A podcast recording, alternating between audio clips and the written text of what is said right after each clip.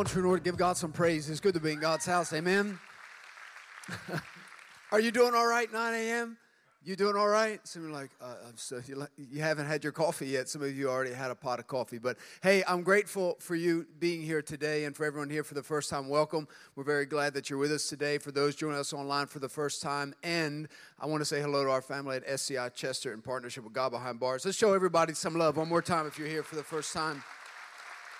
Well, hey, I want to get right into it today. I have a story I want to share with you about in the book of Numbers. We are in week four of our series, Out of the Wilderness, and it's uh, I, I hope you're learning and gleaning something from this, uh, this series, but we're going to turn to chapter 21 this morning. And chapter 21 is an interesting, um, within chapter 21, we find a very interesting story filled with symbolism and really a foreshadowing of Jesus. Um, we know that in the book of Numbers, um, in this particular uh, story, it is kind of it is a snapshot of the israelites almost to the promised land. Now if you're joining us for the first time we are talking about kind of the living in the wilderness or the in-between places. So the people of god are called out of egypt and they're en route or en route rather to to the promised land to canaan now, what should have only taken about uh, two weeks has taken them nearly 40 years.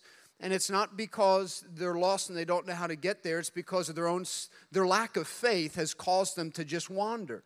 And we've talked about what it means to live in this in-between place and um, sometimes we can be there and we don't even know it. It's hard to really move out of a wilderness if you don't recognize you're in one. And uh, this story is interesting because as we've as we've covered over the past three weeks and even pastor john talked about what happens when we wander for years in the wilderness our hearts can become hardened um, and we see no hope for the future no hope for tomorrow and everything that comes out of our mouth seems to be negative.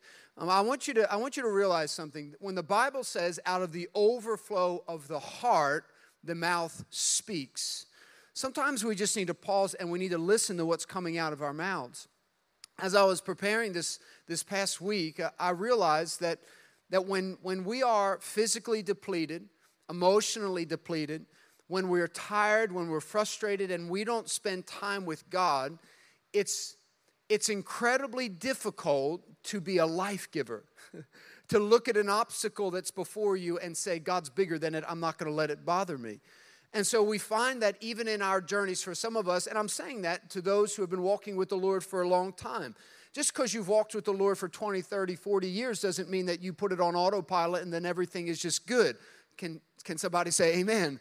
And, and we need to constantly come before God. We need to be before Him on a daily basis. And we need to recognize our dependency of God so that when things do come before us, we demonstrate our maturity, not in just knowing Scripture, not in just knowing the stories of the Bible, but in how we respond to obstacles that are before us.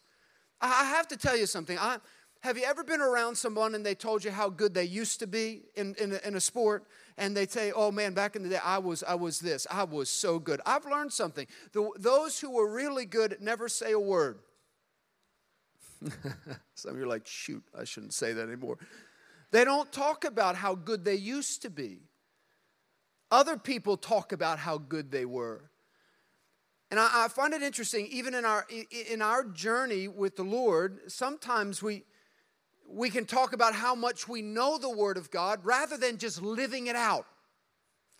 And I, I, one of the things I realized even in, in, the, in the Word of God early on, and I, I have to say this because I think sometimes there's a tension between this, is some of us read the Bible just to read it and think that God's pleased with us because we're putting a checklist off, and we should be disciplined in our time with the Lord in prayer and in reading the Word. But that should be a desire to honor God for who God is so that it changes us. So, the byproduct of spending time with God and reading His Word is seen by other people. And, and so, I remember early on, I was very frustrated because, well, let's just say when, when, I, when I felt like the Lord was calling me to study in seminary, I made so many excuses as to why I wouldn't get accepted into the university. One being the fact that I don't even think at the time I had read the entire Bible. I didn't know what half the books of the Old Testament, I didn't even know how to pronounce half the books of the Old Testament, let alone did I read them. And, and even though I was raised in church and I could tell you every single biblical response to the social questions of society, I, I, I myself was spiritually anemic, I was immature, I didn't know everything, and I just kept making excuses as to why God couldn't use me because I didn't know everything, and only the people that knew everything were used by God. so I said, God, you, you made a mistake, you know, it's not me. And then I realized something. It's not in a matter of what you do know, but what you do know. Wisdom is in what you know being demonstrated in your life. So, have you ever seen someone doing something foolish and you say, hey, you shouldn't do that? And they say, I know, I know. but they're still doing it. Well, do they really know it? Jesus says this himself, and not only Jesus, but Paul and then James, the brother of Jesus, all of them say it. That James says it the best, in my opinion. He says, Don't deceive yourselves. Don't deceive yourselves into thinking you can merely hear the word of God and not live in it or do it. And so many times in our culture, we can say, No, come on, listen, I know the Bible. Well, so does the devil. And so we, we can't just say, I know the Word of God. We have to allow it to change us. We have to allow it to, to actually, we have to be vessels used by God and allow God to use us in culture. I don't want to be seen in the same way that everyone else is seen. I want to allow God to use me. And so here they are. The people of God are coming up an obstacle another challenge, another detour. Let's turn to chapter 21, verse 4. You ready to get into some Bible? I don't think there's many difficult words in this, so I'm excited to read it to you today. Um, in Numbers chapter 21, verse 4, it says, They traveled from Mount Hor along the route to the Red Sea to go around Edom, but the people grew impatient on the way. Impatience seems to be a reoccurring theme with the people of God. And maybe you have the same thing in your own journey with the Lord. You become impatient. You want to arrive at your destination, and God's and it, it appears that there keep there, there seems to be another detour, another detour, another detour. And and one of the things that I want to encourage you with today is don't don't don't act like a detour is a dead end. And when you are serving God, you need to recognize a detour when you see one. And a detour doesn't mean a long term stop, it just means a detour. it just means God's rerouting you. And when the building you're sitting in was filled with detours on the way of its to its construction. But it's not a dead end. It's not a stop. It's not like, oh, it's never going to happen. It will happen. It's just a matter of time. And I really believe that it's in the point of waiting where God refines you, where God stretches you, where God enlarges your spirit and develops your maturity. And I really want to be someone that in the moment of a detour, I can say, God, I thank you that you're stretching me right now. I thank you that you're enlarging my patience. You're, you're dealing with my maturity. And God, I thank you that I'm going to be a demonstration of how to respond to the people that are around me. Well, the people of God didn't seem to deal with it that way. And it's interesting because the frustration was real with the people of God. And the reason being is Edom um, the Edomites were actually relatives of the Israelites. And Moses had requested from the king of Edom to go through their territory. And uh, for some of you, you may not, well, the Edomites were descendants of Esau. So we have Abraham, Isaac, and Jacob. Well, Isaac had Esau and Jacob, remember? Um, well, Esau and Jacob were brothers. So Moses had requested of the descendants of Esau, hey, can, can, we, can we go through the land? And, and thinking, come on, we, we've, God has given us victory against adversaries who are not even our relatives. Surely, even though we might not be on the best page, we're relatives, you'll let us go through. And the king not only said no to them, but he said he dispatched an army to make sure that the Israelites won't even walk in their land or touch any of their crops. Sometimes detours and discouragement don't come from people who are far from us, they come from our very home. They come from within our home. They can come from a spouse, they can come from siblings, they can come from aunts and uncles and grandparents. And, and a detour is a detour, but sometimes when it's, it's personal and it's family, it's a different challenge to overcome.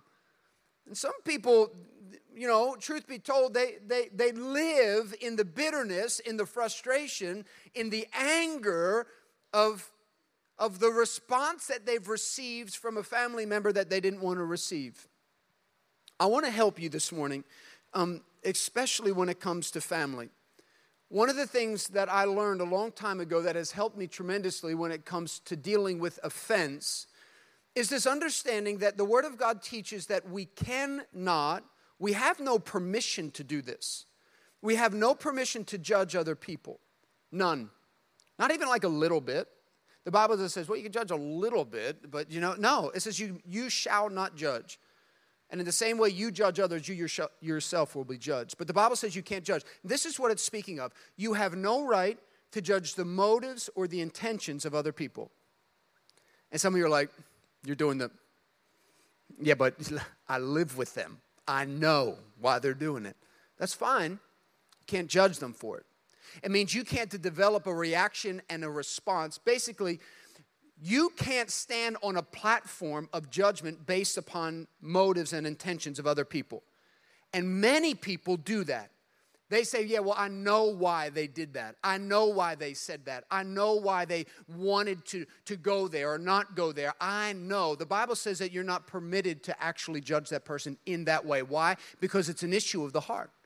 It's an issue of the heart. And the moment you judge someone else's heart, I want you to hear this. You've literally submitted yourself to be locked in shackles. I want you to hear this. You've literally submitted yourself to be locked in shackles. And I know it's like, it's weird to think of that, but when you judge someone else's heart and you do something that the Bible tells us not to do, being disobedient to the Word of God, you've actually chosen to walk in sin before God. And so, even if you know, like I've heard people say this, no, I just know. Like, Pastor, I know. I know why they did it. I know why they said it. I know why they posted it. I know why they sent the text. I know why they made the call. I know they're trying to start trouble. They're trying to do this. That's fine. Forgive. Hold no record of wrong and keep moving forward with Jesus. The moment you stop in your journey with the Lord and begin judging other people is the moment you become stuck in the wilderness like the people of God. Complaining, negative, bitter, frustrating, never willing to forgive, always blaming other people for the consequences or the outcomes of your situations. But we, we are called not to be people who hold grudges against people, we're called to forgive and forget. Can somebody say amen? This is quiet amen this morning. it's like, yeah, amen, Pastor. You know. Verse 5, it says that they spoke against God and against Moses. Those closest to them became their targets. Have you ever found that when people are frustrated because things didn't happen the way they wanted to, that even they attack the people that are closest to them? They say to Moses, and then they say, Why have you brought us out why have you brought us out here, out of Egypt, to die in the wilderness? There's no bread. Here it is now. They have bread and they have water. There's no bread. There's no water. This food is crap. It doesn't say that. It says, and they detest the miserable food. but that's what they're thinking. Everything's a problem. Everything's a problem. We don't like the, the, the water's not filtered. It's not, the food isn't good. Like, but God's providing it. I have to work for it. He's sending it, He's sustaining them. It's, nothing's good enough. Isn't it interesting? The, the food and the water had nothing to do with the detour. Nothing. We do this. When we're frustrated and things don't happen and a situation unfolds, isn't it interesting that that situation all of a sudden becomes a everything is horrible. Everything's I don't even like my job, I don't like my house, I don't like my car, like, wait, I, this had nothing to do. I know, but I don't care. I don't like it all. It's all, it's got, everything's a problem. No one's my friend. No one likes me. No one even cares about me. No one's called me. And the enemy wants you to be in that place. That's where he strives to keep you. Because if he can keep you there, I want you to hear this. If he can keep you there, he knows that you'll never give life to someone else. You'll never give life to someone else. You'll spend all your life consumed with what you don't have, that you'll never be able to breathe life into someone else's brokenness. And that's why God chooses us as vessels, conduits of faith and hope and life, so that we can breathe life and hope into other people that are around us. But the moment we become self absorbed with everything that's going on in our own life, we cease to have the ability to invest into other people. The Israelites took their bitterness and their frustration on those closest to them. It's fascinating to me because by this point, most of the people who were above 20, remember the scriptures say everyone who was above 20 and up would die in the wilderness, but at this point, most of them have died. And scripture teaches us that Moses, remember Moses and Aaron, they're, they, are, they themselves are prohibited from going into the promised land because they were disobedient to God in striking the rock. The only ones who were permitted to go into the promised land were those who were 20 years and under when the spies went into the promised land early on in this journey, and Joshua and Caleb. The only ones. But yet it didn't matter. They still began to accuse Aaron and Moses. In verse 6, it says, Then the Lord sent venomous snakes among them. My wife would go nuts. They bit the people, and many Israelites died. The people came to Moses and said, We sinned when we spoke against the Lord and against you. Pray that, pray that the Lord will take the snakes away from us.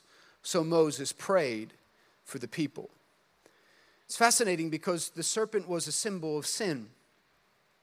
More than just a literal snake that came amongst the people, it was symbolic of sin. It had permeated the camp. And yes, the real poison of the snake had come upon the people and it had physically killed them but poison was it was not just the poison from the snake that was amongst the people it was the poison of despair of misery, of apathy, of brokenness, hopelessness, a lack of faith. The poison had spread amongst the people. In the same way, the negative report, when the, when the spies came back, the same thing happened. The poison spread amongst the people. Do you know that, that, that sin is the problem? Sin is a disease, sin is like a cancer, and it spreads. And I believe that this is more than just a literal demonstration of what happens when we're disobedient to God. It is a, a, symbolic, in a way, a symbol of what sin does. It causes pain and death. It causes pain and death. But one of the things that, that gives a glimmer of hope and an, a, a sense of, of, man, I think they're getting it is, is that verse right in the middle there when it says, they came to Moses and said, We have sinned when we spoke against the Lord and against you. I want you to know something that all of us are going to struggle with things in our journey with the Lord. Those who hide them, hide the things they struggle with, will never ultimately have a victory over it. And I want you to know that because that which you hide from God, He can never ultimately heal. But if you bring forth things to God and place it at His feet, He can heal it, He can restore it, He can give life to it. And restoration is so important, and healing is so important in order for you to continue forward in your journey with God. But the people finally, even in their ignorance, in their bitterness, and in their frustration, they recognize that they've done something wrong. And whenever uh, any one of us falls or we, we fail or we do things that we shouldn't do, let us not just keep moving on and acting as if nothing happened. Let us come to the Lord first and say, God, forgive me for what I've done. I've done things wrong in your eyes and I've been disobedient to you. Forgive me. The Bible says that He is faithful to forgive those who call upon the name of Jesus. And so we come first to the Lord and say, God, forgive me. I'm sorry. And my friend, unless you ask for, unless you repent before God, unless you ask Him to forgive you, you are spiritually stuck in that place. You won't move. You won't grow. I've heard Christians say this before. Listen, I, I know, I know, but I can never forgive. You won't move from that place. You'll be stuck there spiritually. You may be gray haired and you might be in the church for 40 years, but, but spiritually, you're, you're still an infant if you can't get to a place and say, I forgive. Why? Because we've been forgiven much. And God calls us, though, though hard and difficult, to forgive those that have wronged us in our life. In verse 8, it says that the Lord said to Moses, Make a snake, make a snake and put it on a pole. Anyone who is bitten can look at it, the snake that is, and live. And so Moses made a bronze snake and he put it up on a pole. Then, when anyone was bitten by a snake and they looked at the bronze snake, they lived. This seems like a perplexing and a confusing response by God, and it doesn't seem to make a whole lot of sense. God is instructing Moses to, to make a snake that is symbolic of sin and to put it on a pole and to lift it up amongst the people. And everyone has the choice. Whoever chooses to look upon the snake will be healed, and whoever does not will not be healed. And it's fascinating because, listen, Jesus is everywhere in the Word of God. The stories of Jesus are demonstrated. Jesus himself is throughout the entirety of the Bible. We know in the Gospel of John it says, In the beginning was the Word, the Word was with God, and the Word was God. In the beginning was the Word. The Word is Jesus, He has always been. And in every book of the Word of God, you'll see Jesus. You'll see Jesus. Now, some of you might not even recognize the fact that Jesus is seen in this, but this is very much a foreshadowing of what would happen with Jesus. The Israelites would be healed of the sin in their lives when they looked at the pole and saw the serpent. But it was only temporary. But Jesus, when he would hang on the cross, and scripture teaches us that he would become sin, he would not give a temporary fix to humanity, but a permanent fix to the sin of humanity. Some of us, I, I want you to, I want you to how many of you know John 3:16 and have ever heard that passage of scripture? Put your hand up real quick if you've heard this. Do you know that a verse before this, before that, Jesus quotes this very passage of scripture? In John chapter 3, Jesus is having the conversation with Nicodemus. Do you remember that?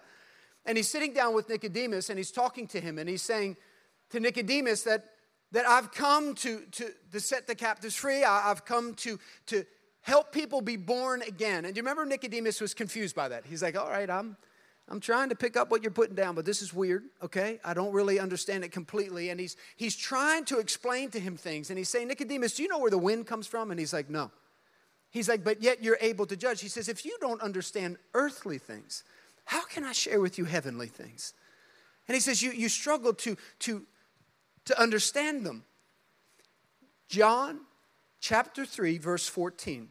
Jesus says to him, Just as Moses lifted up the snake in the wilderness, so the Son of Man must be lifted up, that everyone who believes may have eternal life in him.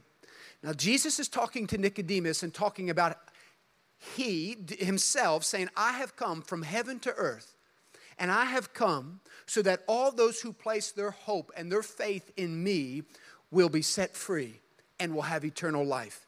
And he uses the parallel of what Moses did in the wilderness of lifting the bronze snake to what he was getting ready to do. He says, Everyone who believes may have eternal life in him. For God so loved the world that he gave his one and only Son, that whosoever will believe in him will not perish but have eternal life.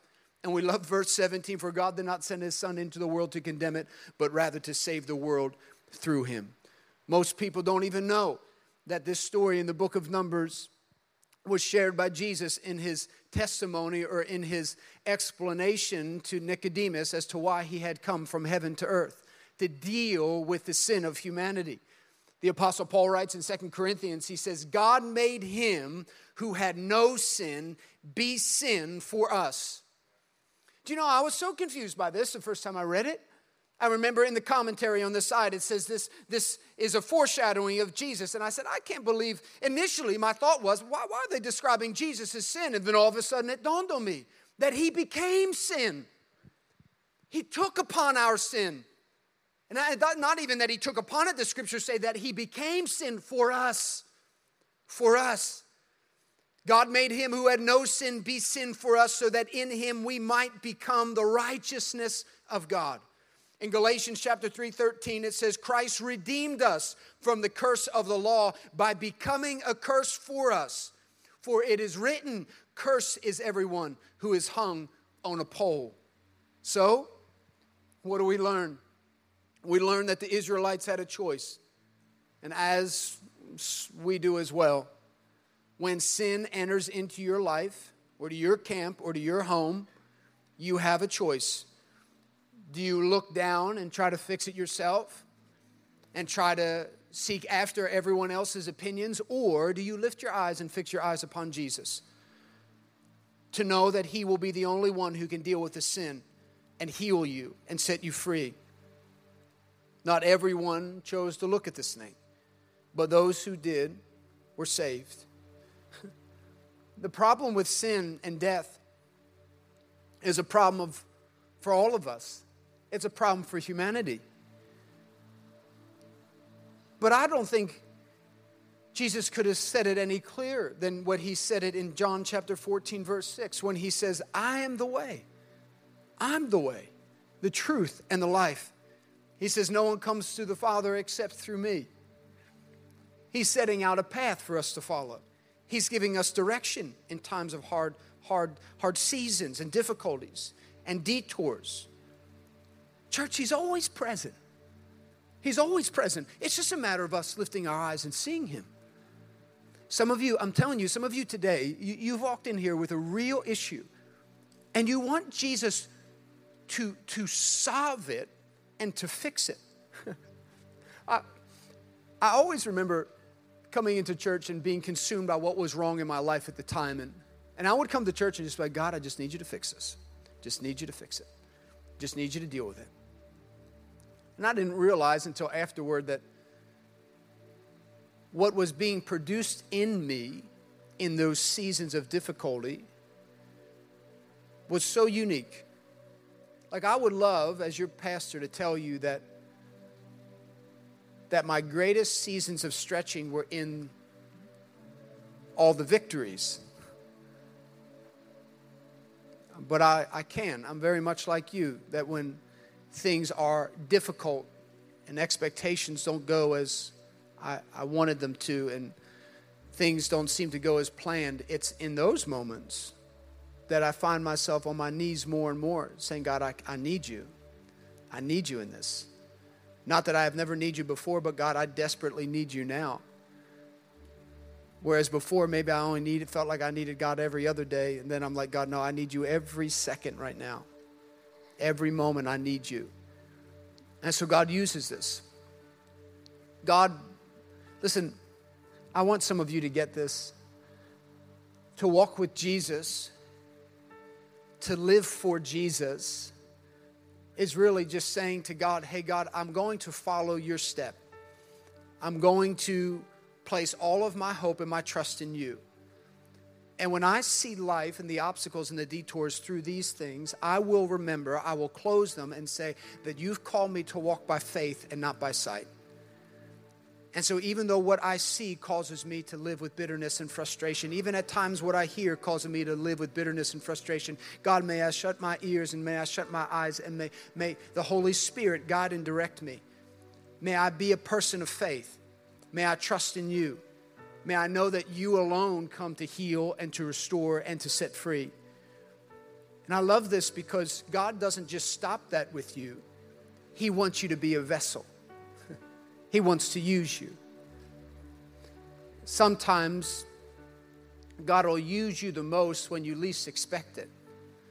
When you're going through difficult seasons, you're like, God, just get me through the season and then I'll help. And sometimes it's in the season that God wants you to be a help to someone else. Listen, we have a growing family, and all of us are going through different seasons. Some of us are, are loving life right now, and some of us are walking through the most difficult seasons we've ever walked through. But regardless of where you are, God is still always present. He's always present, ready to minister, ready to heal, ready to set free, ready to encourage the brokenhearted, ready to stand beside us, walk with us. Let the gospel move through you. Don't let it stop with you. Don't ever let it stop with you. Don't ever look at someone and be like, man, I wish, I wish they had Jesus. Give them Jesus. Talk to them about Jesus. Talk to them about the goodness of God. Listen, I, I have to tell you, there, there have been people in our church, and I can go through them Mr. Pyatek, Mr. Applegate, there's people that are in heaven right now looking down. that were with us. And they were powerful men of God and women. And my grandmother was one of them, and they're, they're, they're amazing people of faith. But can I tell you something?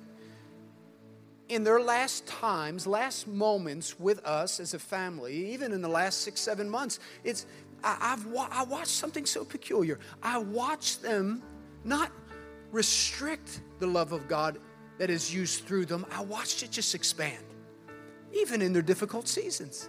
I watched them say, God, just use me. No matter how much time I have left, use me. Use me, God. Let, let me speak life into people. Let me encourage people. Let me pull people up. Let me pray for people. Listen, don't ever look at this as just an organization or an environment to just to attend. Let it be a family to belong to. Let your conversations be of life and, and be of encouragement. Don't run out of the house. If you need prayer, stop at next step. Say, hey, I need help with this. Listen, a wise person seeks out prayer and says, I, I, need, I need prayer in this. I need help. Prayer is not for the weak, it's for the wise. So, listen, church, what God is getting ready to give us, the blessing of, of people that I really believe God is getting ready to pour out upon this house, um, it's going to require of us to say, God, use me. Use me. Um, I'm one of eight, and I know every time there would be a new person added to the family, there's the initial joy of it, and then you realize, like, wait a second, how many more people got to be in my room? You know, how many more? Wait, they have to sleep in my bed? Can't we just get them a cot or something? You know, and and more people added to the family presents more challenges. But don't ever curse what God blesses. When we pray for a blessing of God, when we pray for God to send the broken and the hurting into this house, you know what we're really saying? God, I've made room in my heart. I've made room in my life. I've made room in my schedule, my calendar for those who you're going to send. God, I won't complain about it. I won't say, oh, how inconvenient it is. Oh, God, it would have been so much easier if we could just do life with the th- us four and no more. You know, it's just like, no, God, I, I'm going to make room for the people that you're going to send. Can you say amen? Come on, let me pray for you. If you bow your heads and close your eyes the last time, or the next time this bronze snake is mentioned is about seven, or well, it's several hundred years later.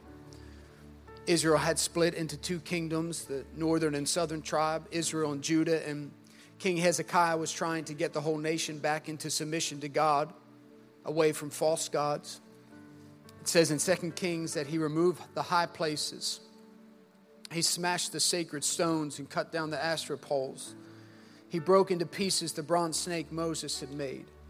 For up to that time, the Israelites had been burning incense to it. It was called Nehushtan. they worshiped what God had given them instead of worshiping God.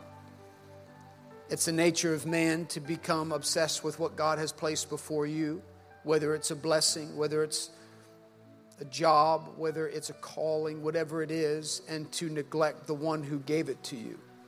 In Romans 1 25, it says, They exchanged the truth about God for a lie, and they worshiped several other created things rather than the Creator.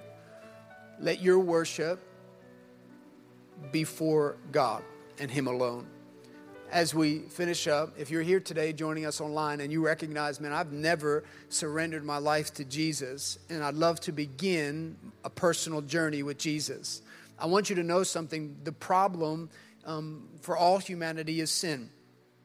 Whenever I share John 3:16 with someone, um, and I get to the point that God saves us, they, they always kind of look up and they kind of say, Saved from what? I'm good. I, am fine. My health is good. I have money. I mean, yeah, I have my problems, but I'm good. I don't need to be saved from anything. But my friend, you do. The Bible teaches that you will live forever, but you choose where. And some of you might be saying to yourself, well, I don't want to. How can I serve a God that sends people to hell? God's not sending you there. You're already walking there by your own choice. And He sent His Son from heaven to earth on a rescue mission to make sure that you don't spend eternity apart from Him. And what separates us from, from our Heavenly Father is sin in our lives. We cannot spend all eternity in the presence of a holy and righteous God and be filled with sin. So Jesus came from heaven to earth, and he did what only he could do. The sinless died for the sinful. And he took your place and my place on that cross. It should have been us, but he went instead. The Bible teaches us that he redeemed us, meaning that he purchased us back. And not just in part, but in full. Scripture teaches us that he justified us meaning that when we call upon the name of Jesus, the Bible teaches in Romans 10, verse 9, that when we confess with our mouth that Jesus is Lord and believe in our heart that God raised him from the grave, it says that we shall be saved. It says on the other side of that prayer of salvation, you are justified before God, just as if you've never sinned. You say, how, how did I do that? You didn't do that, my friend. Jesus did it. And when you choose to put your faith and your hope and your trust in Jesus, the Bible says that you no longer stand in the punishment of your sin, but you stand in the righteousness of Jesus Christ. And so when God sees you, He doesn't see your brokenness and the sin and the shame and the guilt of your past, He sees His Son in His perfection. So some of you say, How do I, how do I become part of this family? Just like Jesus said to Nicodemus, all of us have a physical birth, but we must have a spiritual birth, a rebirth. You must be born again. And how do we do that? Well, it's simple. Ephesians 2 8 teaches us that we receive salvation by grace through faith. Grace as a prerequisite for any of us. Some of you are saying, well, how do I get that grace? It's unmerited. It means you can't work for it, you can't buy it, you can't purchase it. You can't show up every single day for the rest of your life to church on a Sunday, sit in the front row, and do everything that you think is right You'll never be able to earn salvation. You can only receive it. And how does one receive it then? Through faith. The Bible teaches us that there's power of life and death in our words. And it says that if we confess, power in confession, that Jesus is Lord.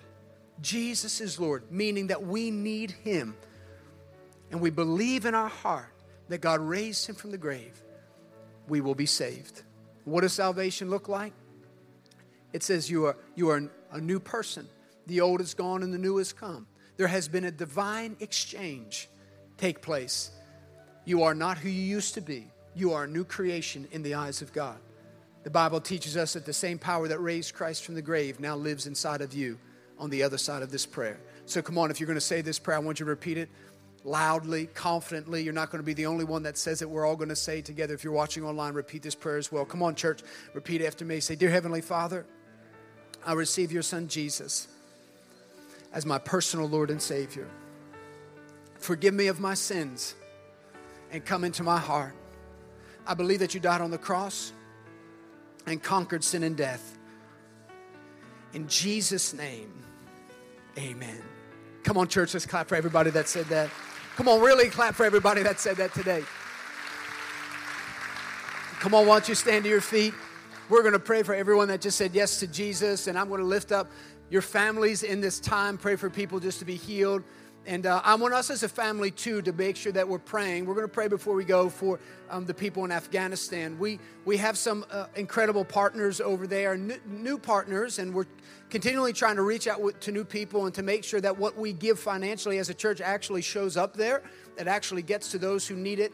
And um, what has unfolded over there is quite horrific. And uh, believers in Jesus are being persecuted at a, um, a just a disturbing level. And I know that the prayer of a righteous person is powerful and effective. And so we want to we want to pray and we want to lift them up. If you're here today and you did say yes to Jesus, I want you to know that we do have a gift for you before you go. If you're joining us online, make sure you let the team know. We'll send you this New Testament um, Bible, and we'll send you some material as well to help you in your journey with the Lord. And if you're here today and you said yes to Jesus, I want you to know we want to get this in your hand.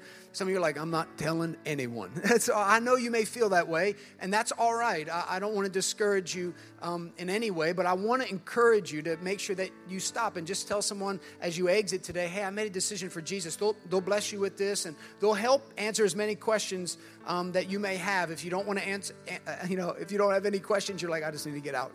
That's all right. But make sure that you grab this Bible. We'd love to bless you um, with this Bible and encourage you in your journey with Jesus. Is that good? Come on, stretch your hands to heaven. Let's let's go to the Lord prayer. Listen, church, lift your voice right now. Begin to pray. Begin to intercede for those who who who need prayer in Afghanistan. Begin to pray for them right now. Pray for your family. Pray for your marriage. Pray for those who are in your world that are not saved right now. Lift your voice. Come on, church. Begin to pray. Father, I thank you that you go before us in all things. I thank you that we, we operate by faith and not by sight. And so, Father, I thank you for the salvation you've given us. I thank you that you've promised us um, a second outpouring of the Holy Spirit to be, to be filled with the baptism of the Holy Spirit. So, Father, I pray right now in the name of Jesus, whoever wants to be filled with the baptism of the Holy Spirit, to receive it by faith in the same way we would salvation in the name of Jesus. Father, we lift up families and marriages in the name of Jesus. We pray over Marriage Express tonight that to, to God, may you encourage people. May you strengthen people tonight in that environment. And God, may everyone who, who, who needs to be there, may they be present at Marriage Express tonight. Father, we thank you for the baptisms happening today. We thank you for the salvations found in this house. And Father, in this moment, we pray for those families in Afghanistan. Father, we lift them up in the name of Jesus. Father, and we just declare, may no weapon formed against them prosper. May they be strong in the resolve, God. May they be, may they be confident in their hope and their trust in you, Father. And may we as a church, the same church of Jesus Christ, may we do all that we can do in praying and sending aid and resource to them, Father. Father, I thank you that you've called us for such a time as this. Father, may we be able to see opportunities that we can be used in. In, in, in our sphere of influence. God, go with us as we go today. In your precious and holy name we pray. A faithful church said, Amen. Amen. God bless, guys.